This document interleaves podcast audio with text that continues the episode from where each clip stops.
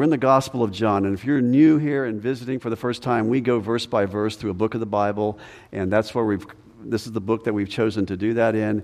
We've been in this book for about five months now, and we've come now to John chapters four and five. And as you notice in the bulletin, we're going to be looking at a large section of the narrative this morning.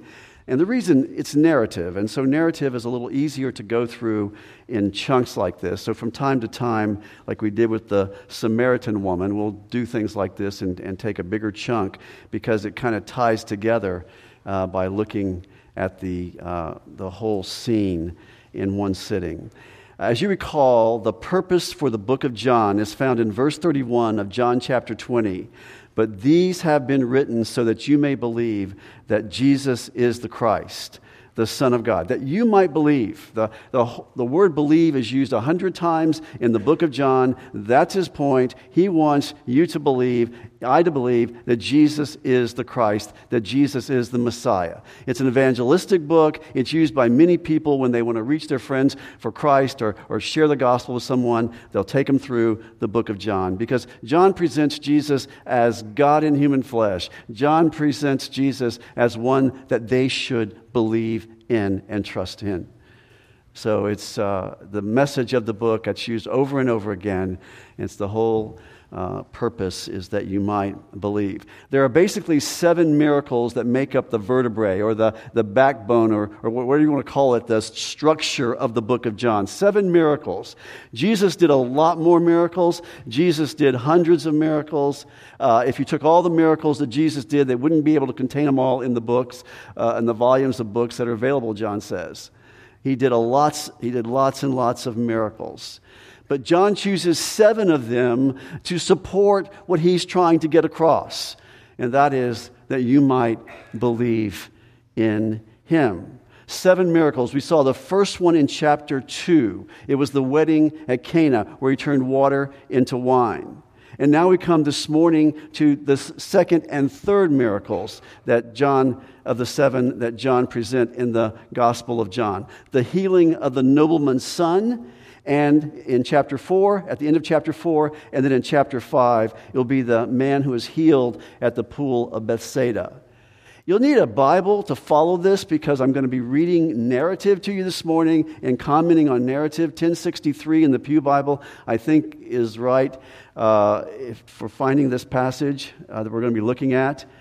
Um, but we are at a transition point. It's going to change today. It's going to change today in terms of transitioning now from Jesus uh, having scenes where there's some confusion and questioning, and that leads to people actually believing Nicodemus, the Samaritan woman, this guy, this nobleman uh, who's going to come uh, seeking his son's uh, healing. We see in those scenes in the first four chapters, people have questions, they're confused a little bit about who Jesus is and all, but they end up believing.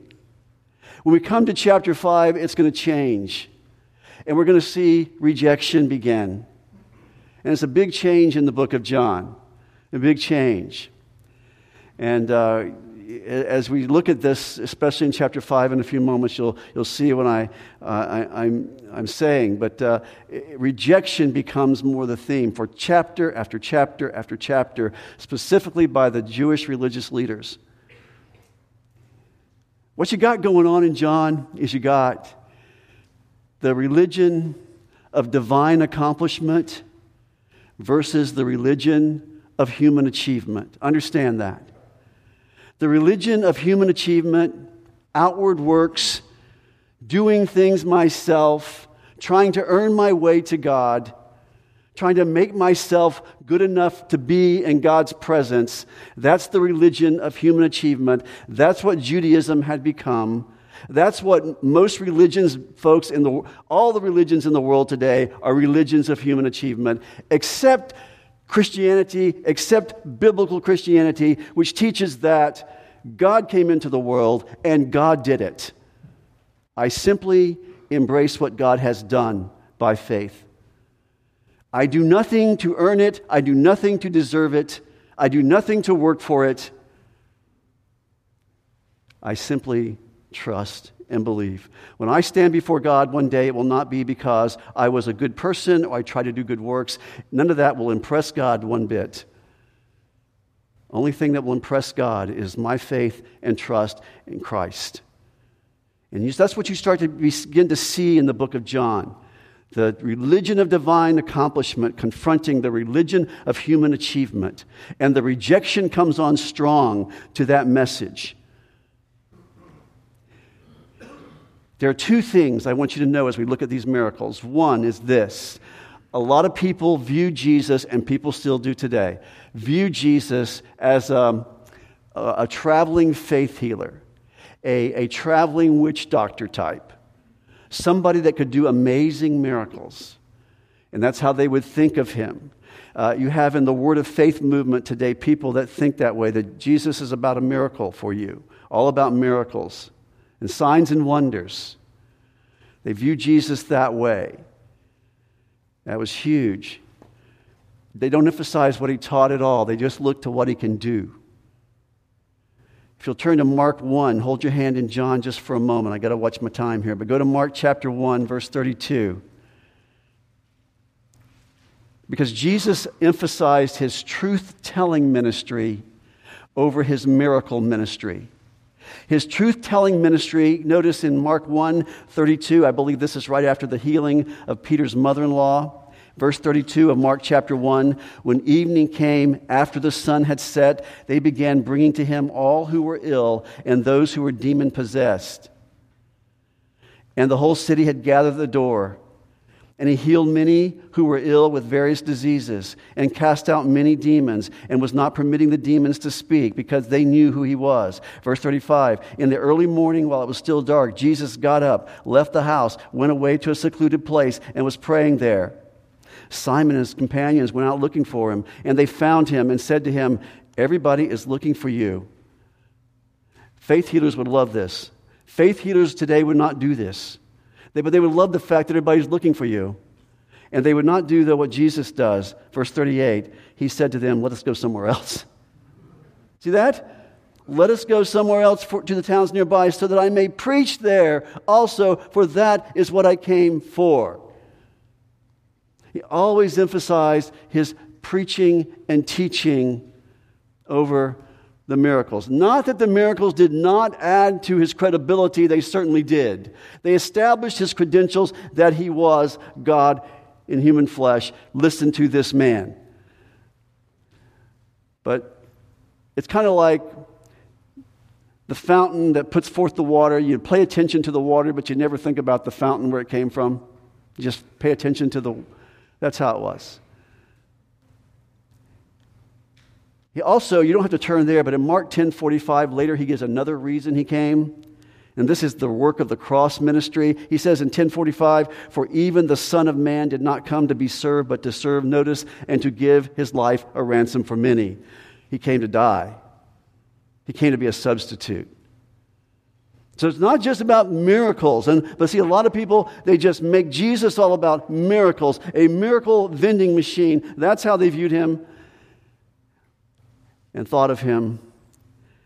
And that was the focus of many. And second, the second way that people, and people look at him that way today, and the second way, people had this view that he was meek and mild. He was your basically your modern day, he was your postmodern. He was your postmodern who would never tell anybody their, their religion was wrong would never tell anybody that their thinking about God was wrong. He would never confront anybody about how they viewed God and Christ and salvation or any of that. Some people think Jesus was like that. He's just a good guy, gentle, meek guy that would never do that. And you can get to heaven. It doesn't matter what way you want to get there. There are many ways to God. They think that Jesus would talk like that. He just loves everybody just the way they are, and he doesn't want anybody to change anything about themselves. Many think that way. But you forget Jesus threw out the money changers in John chapter 2. He confronts the Pharisees for their, their hypocrisy in Matthew chapter 23. He calls them children of snakes. That's what brood of vipers means. You're children of snakes. And I want you to know this, and you're going to see this in a moment, but in all the Gospels, Jesus initiates conflict over and over again. Every conflict he has, and you'll see it in the miracle today as well, every conflict Jesus has, it's because he initiates it. He initiates it to force the rejection that will come because he puts the issue in front of them. Notice in uh, Luke 6, it's going to be about breaking the Sabbath. The Sabbath is at the core of, of Judaism. Shabbat. It's, it's what, it, it had so many rules associated with it. It was the most important thing, day of the week in the, on, the, in, on the Jewish weekly calendar, and yet it was the worst day of the week on the Jewish calendar because it had so many burdensome rules. Look in Luke 6 with me. On another Sabbath, he entered the synagogue. Luke 6 6. On another Sabbath, he entered the synagogue and was teaching, and there was a man there whose right hand was withered. The, the scribes and the Pharisees were watching him closely. The, the uh, Sabbath police were watching closely. The Sabbath keeping police were watching closely to see if he healed on the Sabbath so that they might find reason to accuse him. But he knew that they were, he knew, notice, he knows what they are thinking. And he said to the man with the withered hand, Come up forward. And he came forward. See, see what Jesus is doing? He is setting up the confrontation. And Jesus said to them, I ask you, is it lawful to do good or to do harm on the Sabbath, to save a life or to destroy it? After looking around them, he said to them, Stretch out your hand. And he did so, and his hand was restored. But they themselves were filled with rage and discussed together what they might do to Jesus. You see that? He's setting up the confrontations. He's going to do it in the miracle we're going to look at today in chapter 5 as well. The two things I just want you to understand as we move into these miracles. The way people viewed him, that's important in the first miracle, especially. And the fact that Jesus sets up confrontation, that's important in the second miracle. Okay, turn to the passage. John 4:43. Going through a narrative here. Narrative about the miracle regarding the royal official's son, the nobleman's son. We're going to call this one a, a, uh, um, a miracle that results in grace a miracle that results in grace, saving grace, saving faith. Okay? After two days, okay, remember, Jesus in, in Samaria, he's coming out of Samaria. He's been on his way to Galilee. 4 3, verse, chapter 4, verse 3, he was on his way to Galilee. He stops in Samaria. He uh, shares the gospel with this Samaritan woman. The city is saved, Savior of the world. He comes even to Samaritans. Can you imagine in the minds of the Jews? Jesus was Samaritans. But there he is with the, the, the Samaritans. He saves that city in Sychar, and now he's moving, continuing on to Galilee in the north. Judea is in the south, Samaria is in the middle, Galilee is in the north.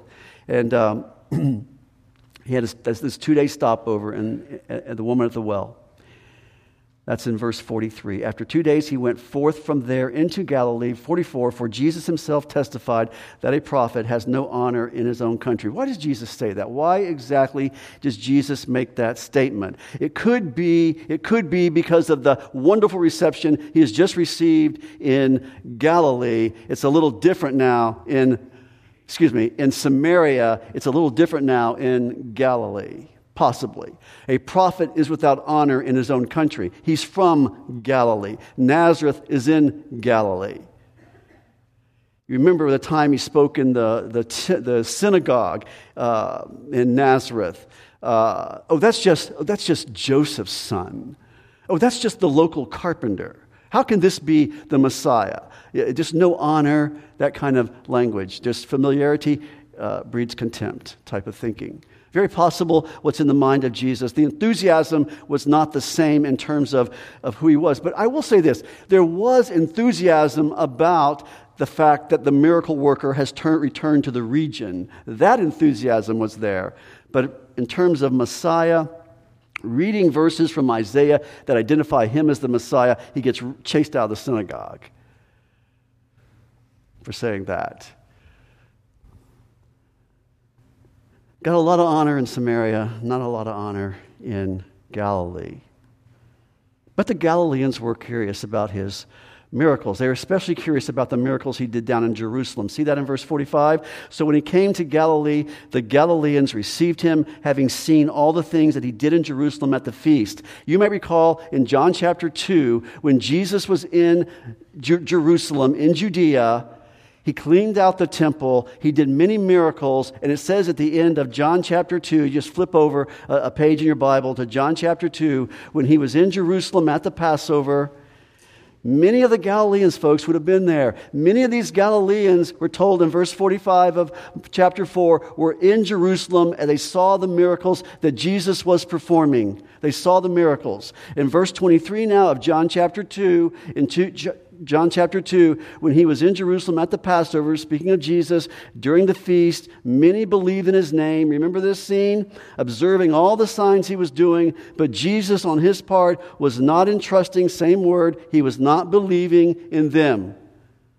They just had a miracle faith. They had a superficial faith. We talked about this. It's possible to have that kind of faith. That is not a saving faith. And therefore, Jesus was not entrusting himself to them. They had miracle faith. Show us another miracle. We believe in your miracles. No one ever questioned the authenticity of the miracles.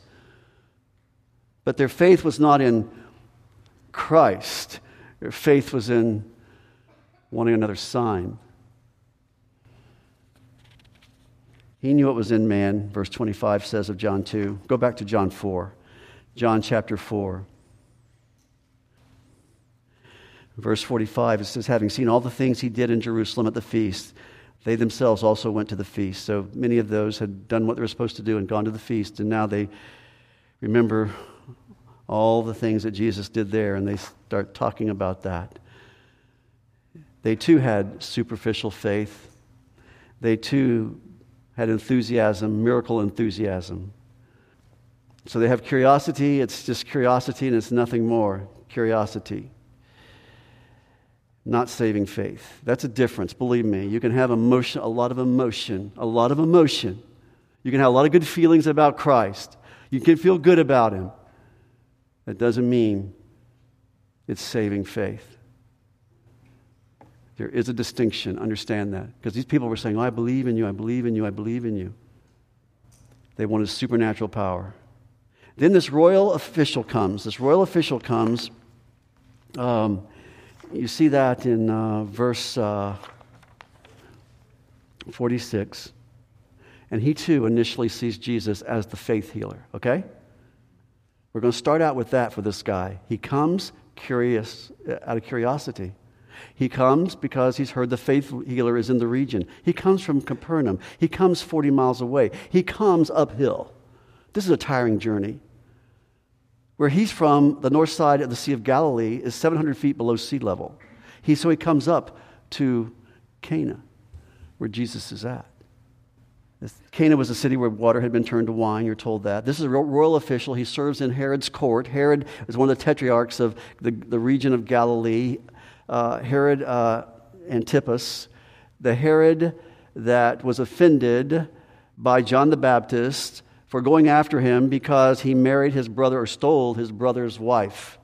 John was in prison, may still be in prison at this time. Not, I don't know. He's going to have his head cut off by Herod eventually. Herod was a vassal king. Herod served at the pleasure of the Roman Empire. Herod was a ruthless, uh, petty tyrant type. He, nobody liked him. Not even sure he was a Jew, ruling over Jewish people. He was a son of Herod the Great one of the sons of Herod the Great. So this guy travels the 40 miles, verse uh, 47. His son is dying of a fever, by the way. We're told that in verse 52. He comes, uh, his son, he says, is sick at Capernaum. Verse 47 When he heard that Jesus had come out of Judea into Galilee, he went to him and was imploring him, begging him to come down and heal his son, for he was at the point of death. So he comes to Jesus, begging Jesus to come to Capernaum. He heard that Jesus was a miracle worker. He did not know anything else about Jesus. He's a miracle worker. I need a miracle. I'm desperate. What parent would not do this? What parent would not do this? Superficial faith, though, in terms of who Jesus is and saving faith. None of that's there. But at least you know what? At least you're starting with this kind of faith. It's, it's bad if it ends here. Bad if it ends here. It's okay if it leads you to saving faith.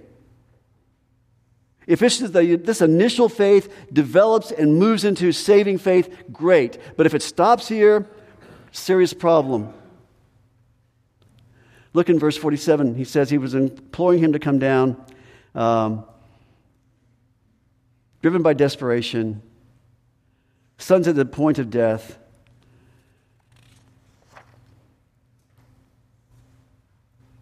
Go to verse 48. You have to understand that the man thought this way to make any sense out of verse 48 because Jesus says to the man, Unless you people see signs and wonders, you simply will not believe. You see that? Why does he say that? Because of what I just told you. He sees Jesus as simply a miracle worker, just like a lot of the people in the crowd. He's just a miracle worker. He's just a, a, a, sign and wonder vending machine. That's all he is. Verse 48. So Jesus said to him, Unless you see pe- unless you people see signs and wonders, and simply will, you simply will not believe. Verse 49. The royal official said to him, Sir, come down before my child dies. He's not deterred. He's not offended. Come down to Capernaum. Jesus said to him, Go, your son lives. Go, your son lives. That's all he said. Jesus gives this instruction, this declaration Go, your son lives. And you see now in this verse what I've been talking about this initial faith, believing that this is a miracle worker, now becomes, moves towards saving faith. You know what it is? It's because of the word of Jesus. This man has no evidence that his son's alive, going to live right now. He has no evidence. All he has is the word of Jesus that it's going to happen. The man believes what? Not the miracle he's seen. He hasn't seen a miracle. He believes the word of Jesus. The miracles of Christ will not save you, folks. It's the words of Christ that will save you believing in the words of Christ that will save you. Faith in the words of Christ will save you. You see, that's exactly what happens here. The man believed the word that Jesus spoke to him and started off. I don't know how it worked out. All the details we're not told. But in Nicodemus, we don't know, we didn't see in John chapter 3 when Jesus is telling him, You must be born again. Nicodemus, who was a teacher of the Jews, Nicodemus, who was at the height of Judaism, the height of this works righteousness religion. Uh, Nicodemus eventually, his questions and all those things lead to saving faith. We know that by the end of the book of John. The Samaritan woman came looking for uh, uh, water. She gets living water. We don't know all the details of how all that developed in her heart, but her, her skepticism about this man she meets at the well, and this Jewish man, by the way, she meets at the well and, and shares with him. And some point, all of those questions turn to faith and believing. I believe his words. He knows all about me. She tells everybody in the city, and the city's reached. This nobleman comes because he sees Jesus as a faith healer. That's, that's the level of his faith. But that faith matures into, moves into a, I believe his words. I believe he can do this. I believe what he says this. I don't know the details. I don't know how the blanks are all filled in there, but at some point we see in this passage that this man moves to saving faith. Let me show you that. Verse 51. As he was go- now going down, the slaves met him, son- saying that his son was living going back to Capernaum, meets his slaves, meets his slaves. They say, Your son's doing well. 52. So he inquired of them the hour when he began. What, what, what hour, what time exactly was it that he was healed? Then they said to him, Yesterday at the seventh hour, the fever left him. He calculated in his mind, he says in verse 53, and he knew that that hour, 1 p.m., 1 p.m. on the Jewish clock, 7 p.m. on the Roman clock, probably the Jewish clock is in mind here, 1 p.m. And this man says, that's the very hour that Jesus said my son would live. That's what verse 53 says. Notice what it goes on to say. And he, he himself, notice, believed and his whole household.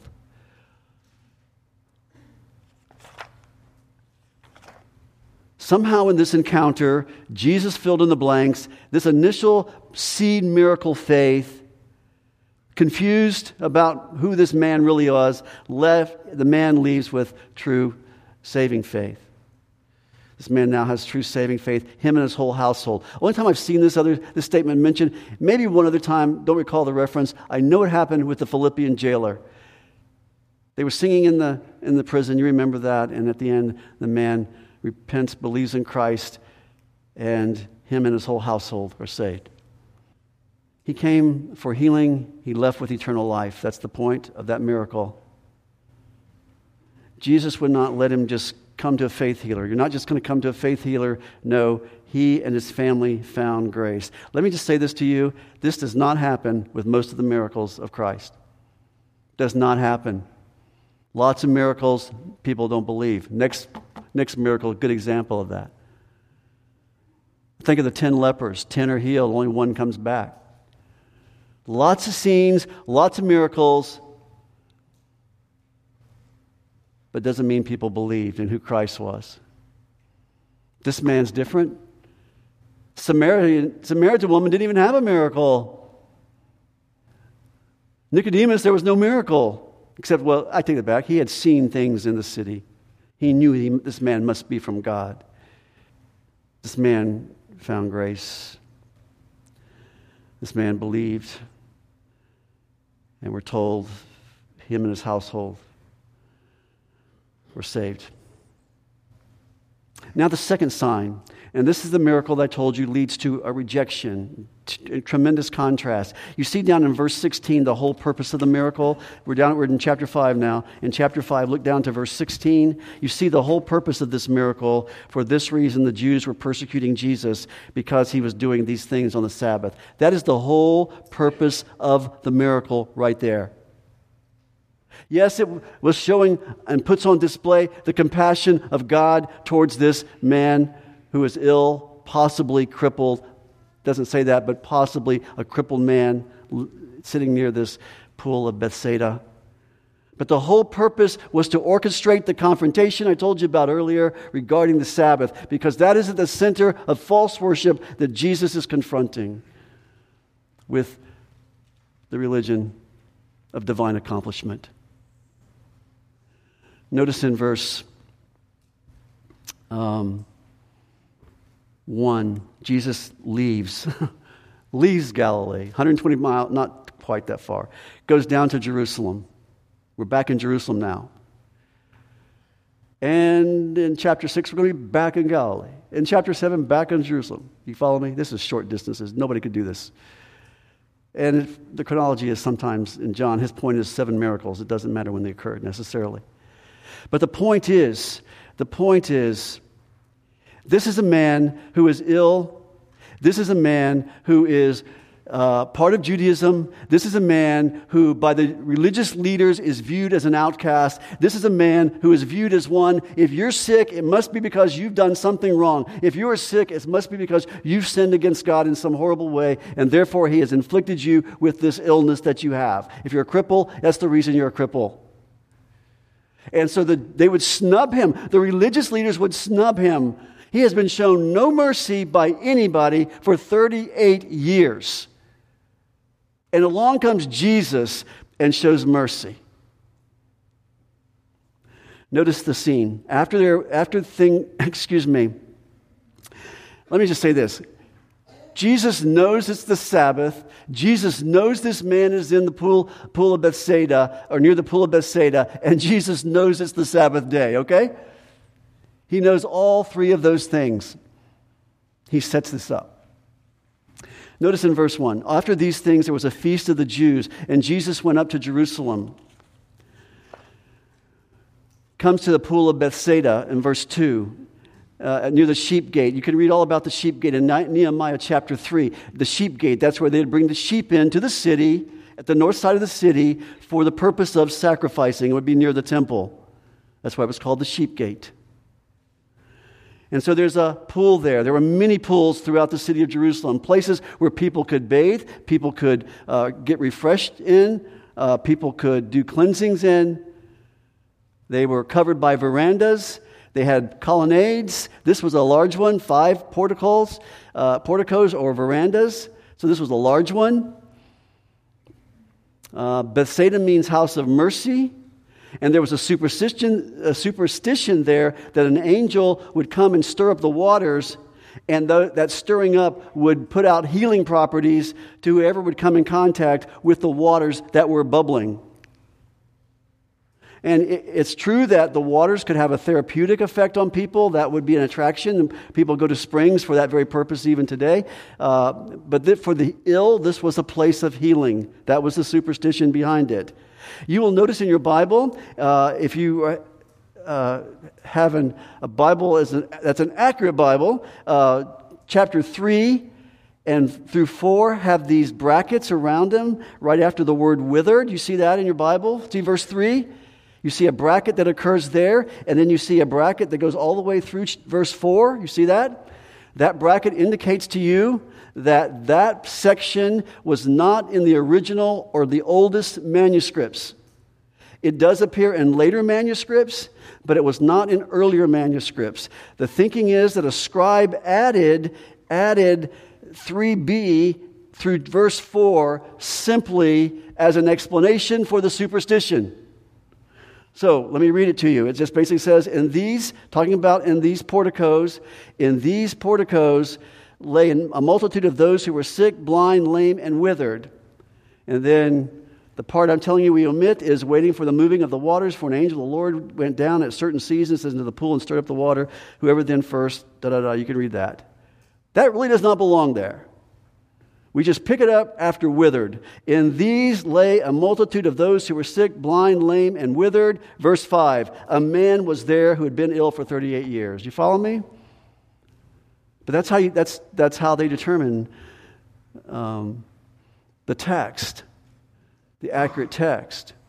So for a long time, everybody went along with verses 3b through 4 until they got older manuscripts and started revealing Hey, that's not in there. It may be a scribe's simple understanding of how the superstition got started. Go to verse 5. A man was there who had been ill for 38 years. 38 years, probably older, he's probably getting in his 20s, could be in his 50s by now. Uh, but no mercy for 40 years, not able to get into the pool, as we will see in just a minute. Jesus saw him lying there and knew that he was, had already been a long time in that condition. He said to him, Do you wish to get well? Well, what in the world? What, what kind of question? Jesus, really? What kind of question asked a guy who's laying there and can't get into the pool? Do you wish to get well? Basically, look at it this way it's better than saying, How's your day going, right? No, rather, it gets right to the point of the issue. Have you given up all hope?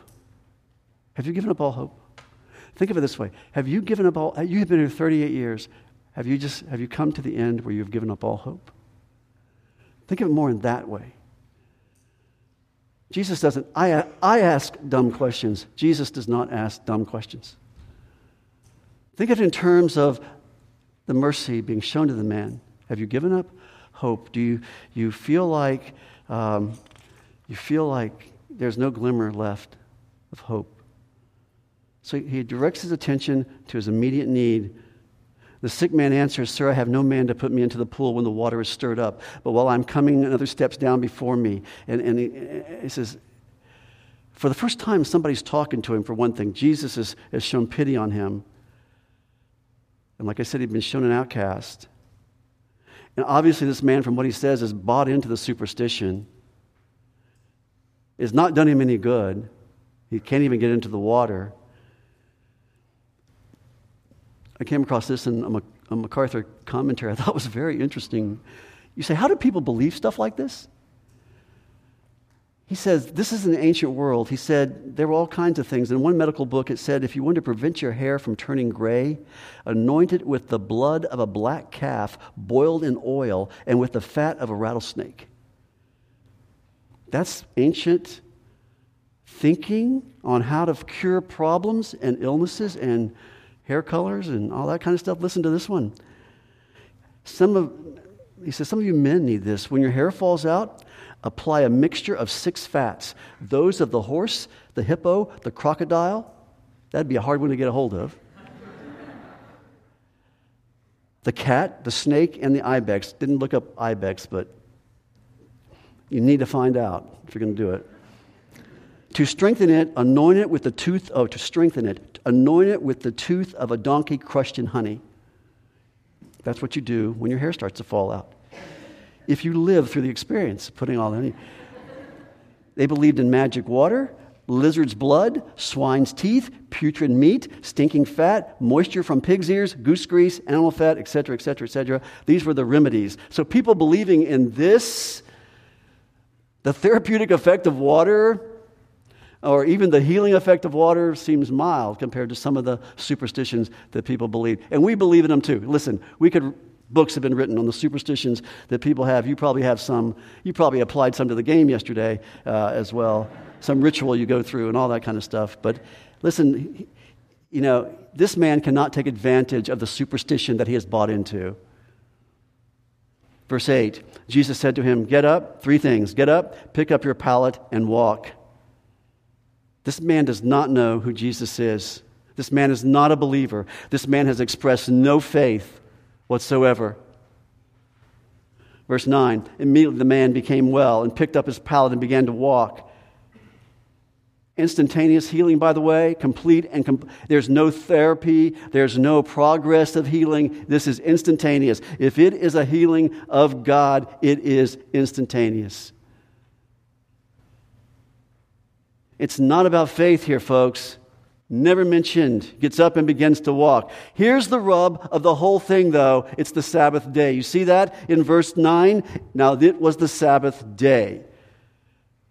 You know, Jesus, you could have picked any other day. Jesus, you could have picked, you could have picked any, this guy wasn't terminally ill. You could have healed him tomorrow. What about Sunday? What about Monday? No, Sabbath day. You follow me? Intentional confrontation. Intentional confrontation. The Sabbath police are all around. This is Jerusalem at feast time. They're all around, making sure everybody is keeping the 39 rules, excuse me, 39 categories of rules regarding work on the Sabbath. One of which was carrying your pallet. The pallet is the most important part of this. The guy had a pallet, and Jesus told him to pick it up and carry it. I could go into the abuses of the Sabbath as described in Deuteronomy chapter, in the, the law in Deuteronomy chapter uh, 4. I could go into all of these things on that. Basically, the work had to do with your normal work. The idea of not carrying something into the city had to do with commerce, which they were quoting from in, in Jeremiah 16 all I'm just trying to tell you is they had come up with additional rules to the law of God. They had let the traditions of men replace the law of God. That was the confrontation. We'll talk more about this in coming weeks. But that was the confrontation. Religion of human achievement versus the religion of divine accomplishment. On display here. So that's the point of the whole miracle right there. It was the Sabbath day, which was central to, Jeru- to Judaism. They had made the Sabbath a day of burdens. They had made the Sabbath the, most, the worst day of the week, as I said earlier. So many restrictions, so much bondage, extra rules on people's backs, all of those things. Um, you can just put this note down, Mark chapter 2. Um, Jesus makes a statement the Sabbath was made for man, not the man for the Sabbath. Um, I'm not going to read all that this morning. It's in Mark chapter 2, verse, uh, write that in your notes, 2, 27 through 3, 6. You can read more about that. But in verse 10, notice in John 4, the Jews were saying to the man, this, so, this, so, the, so the Sabbath police come up to the man and they say to him, Who cured you? Uh, saying to the man who was cured, it, it is the Sabbath and it is not permissible for you to carry your pallet. Verse 11, but he answered them, He who made me well was the one who said to me, Pick up your pallet and walk. This guy is scared to death of the Sabbath police, believe me. He's scared to death. He's intimidated by them. So there's a little blame shifting going on here. Not my fault. Nobody's talking about this incredible miracle that's taken place. It's all about a pallet that's been picked up and carried. He answered, He who made me well, verse 11, was the one who said to me, Pick up your pallet and walk. Verse 12, they ask him, Who is the man who said to you, Pick up your pallet and walk? The man who said, I don't know who it was. For Jesus had slipped away into the big mass of people that were gathered in Jerusalem for the feast. Afterwards, verse 14 says, Jesus saw him and told him, the man who'd become well. Verse 14, do not sin anymore so that nothing worse happens to you. Implication could be that this man's particular illness was due to some sin. I do not believe that people get sick because of sin.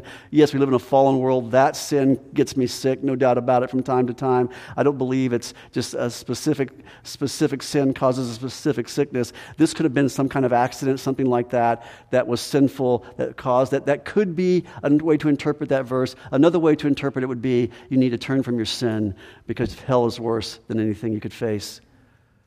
It could be that. Could be. The point is, he tells the man, Do not sin anymore so that nothing worse happens to you. Verse 15, the man went away, told the Jews, No, look at this. The man went away and told the Jews that it was Jesus. Look at that. You know that these guys are out to get him, and you go and basically turn on him. Goes and tells the Jews, knowing full well they are against what has happened, and knowing full well they are Jesus' enemies. This man is not interested in worshiping Jesus for what he has done. This man is simply, uh, or in following Jesus, he just simply turns on Jesus, joins his enemies, aids his enemies to help them build their case against Jesus. Verse 16 says, For this reason, the Jews were persecuting Jesus because he was doing these things on the Sabbath. Result is persecution. This is a miracle story, no doubt about it, but it's a sad one, right? It's a sad one. It does not end with the man who was healed accepting Christ or believing in Christ. He rejects Christ. No evidence this man ever repents and turns to Christ. The religious leaders who saw it were given an opportunity to repent as well. They saw it, they witnessed it, but they continue in their hard hearted rejection. It's done for that purpose. It divides, Jesus is the rock that divides the water, and he does that to all humanity. All humanity is divided by Jesus. You're either for him or against him. You either go with him or against him. This man receives the healing, hears that call, but walks away.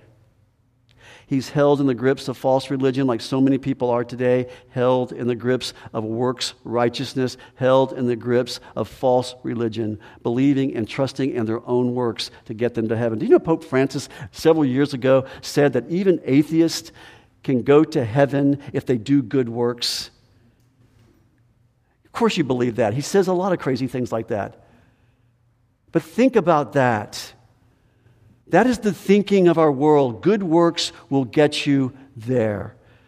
Jesus is going to confront that over and over again. And things are going to get worse, folks. Things are going to get worse. Look in verse 17. My father is working until, ooh, my father. Ooh, God, your father. Whoa. My father is working until now, and I myself am working. For this reason, the Jews were seeking all the more to kill him because he not only was breaking the Sabbath, now, another problem, he's calling himself God. Wow.